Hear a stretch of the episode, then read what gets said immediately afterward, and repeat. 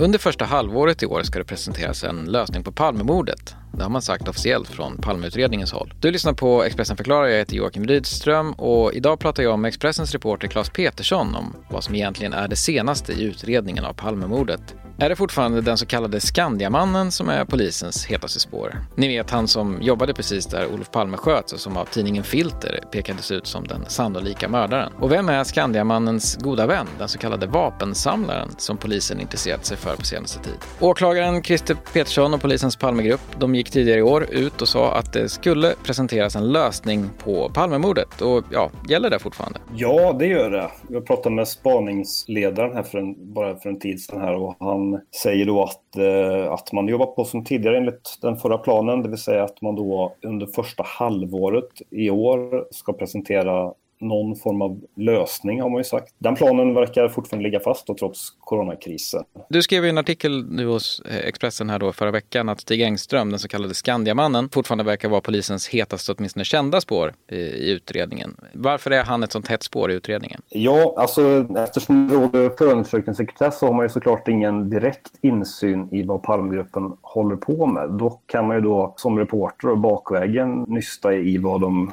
egentligen sysslar med, vilket jag ägnar en del tid åt då. Och då genom de förhör som har gjorts, eh, där jag har varit i kontakt med olika förhörspersoner som har hörts under senare tid så framgår ju då att man har haft ett stort antal förhör runt Skandiamannen då som har pågått egentligen sedan ett par år tillbaka egentligen då sedan tidningen Filter kom ut med sin, sitt reportage om Skandiamannen där han presenterade som lösningen och så vidare. Och det man ser då är att nu på senare tid så har man fortsatt att hålla då ett stort antal förhör runt Skandiamannen på olika sätt. Man nystar i honom som person och även personer runt omkring honom och kanske organisationer runt omkring dem och så vidare. Det är det vi vet egentligen.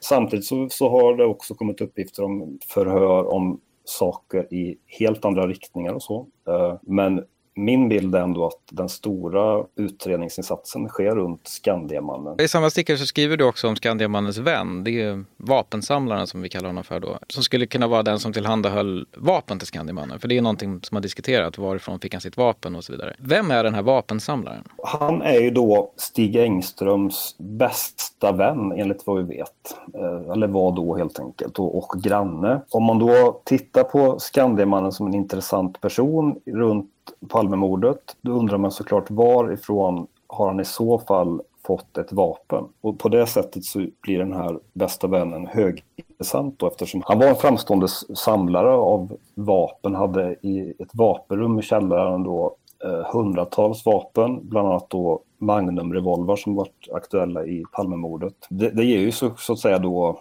Eh, Engström en möjlig tillgång till vapen. Så mycket mer slutsatser kring det kan man egentligen inte dra, men det är klart att det är intressant i, i sammanhanget att, att det finns en sån person. Då. Han har en militär bakgrund, eh, internationella kopplingar på olika sätt och vis till bland annat USA och Israel genom att han då var direktör i ett bolag i pappersmassabranschen branschen kan man säga. Samtidigt som han då var hemvärnsbefäl och eh, ja, hade officersbakgrund.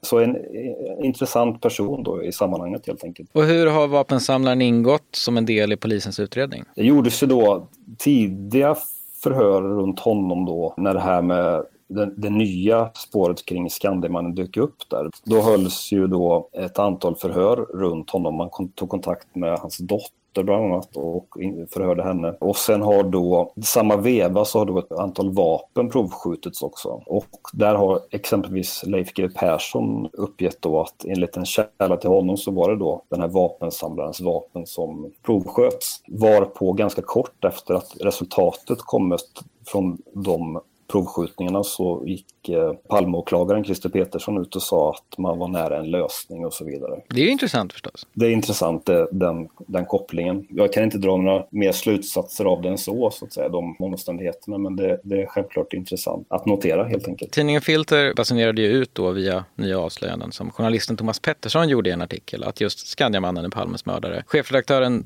för Filter, Mattias Göransson, han sa till och med att han är övertygad om att Skandiamannen sköt Palme. Men avslöjandet har ju faktiskt faktiskt också fått ganska mycket kritik. Vad talar för att Skandiamannen snarare inte är Palmemördaren? Ja, det är ju ganska mycket som talar både för och emot egentligen. Emot talar väl exempelvis hur kan han veta att par Palme i exakt den stunden ska komma gående på Sveavägen. Hur fick han tillgång till vapnet egentligen? Det vet man ju egentligen inte. Hade han den uppe på sitt kontor där redo ifall den statsminister han eventuellt inte tyckte om skulle dyka upp plötsligt? Det är ju oklart helt enkelt. Det jag vet är att man från Palmegruppens sida har i utredningen kring Skandiamannen tittat mycket på hans möjliga kopplingar till olika organisationer och så vidare. Bland annat de här uppgifterna om Stay Behind som är en organisation som har ansetts kunna ta en roll i det hela. Det finns eh, den så kallade Barbro-gruppen som var en övervakningsgrupp radioamatörer egentligen med, som eh,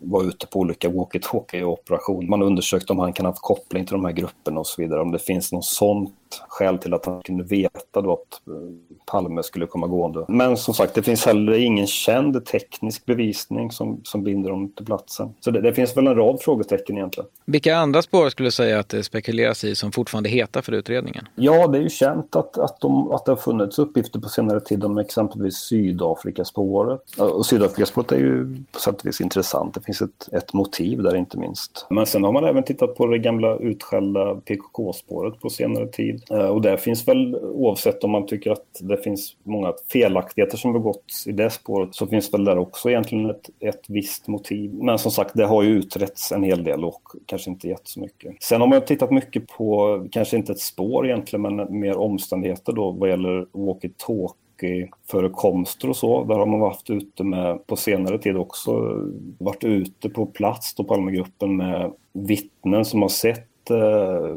olika personer som pratar i, i walkie-talkie och som har gett ett ganska trovärdigt intryck trots allt.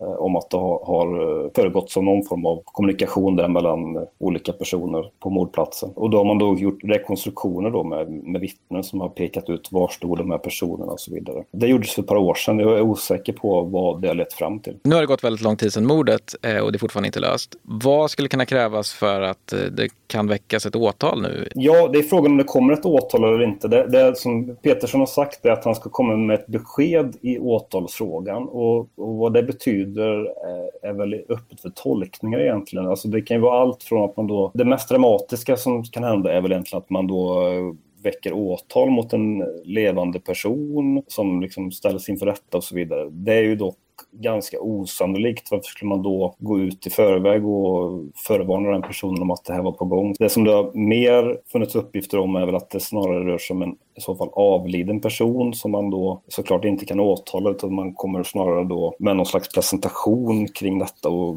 hur det kan ha gått till och så vidare. Och då, där har ju då åklagaren pratat om att han kanske gör mer än vad, man, vad som är brukligt i ett sånt fall, det vill säga att man kanske gör en mer ingående då beskrivning av hur det i så fall har gått till och så. Det kan också vara att man bara kommer med ett besked om att besked i åtalsfrågan bara betyder att man lägger ner det så att säga och kanske har en mer vag beskrivning av vad som har hänt. Det tror jag dock skulle vara ganska ganska otillfredsställande för många och det finns många som har som bekant och många olika teorier om Palmemordet och då skulle det då bli rätt mycket spekulationer som, som följde av det tror jag. Du har lyssnat på Expressen förklarar där vi i varje avsnitt fördjupar en aktuell grej i nyhetsflödet. Du kan följa Expressens övriga nyhetsbevakning dygnet runt på Expressen.se, i vår app och i Expressen TV.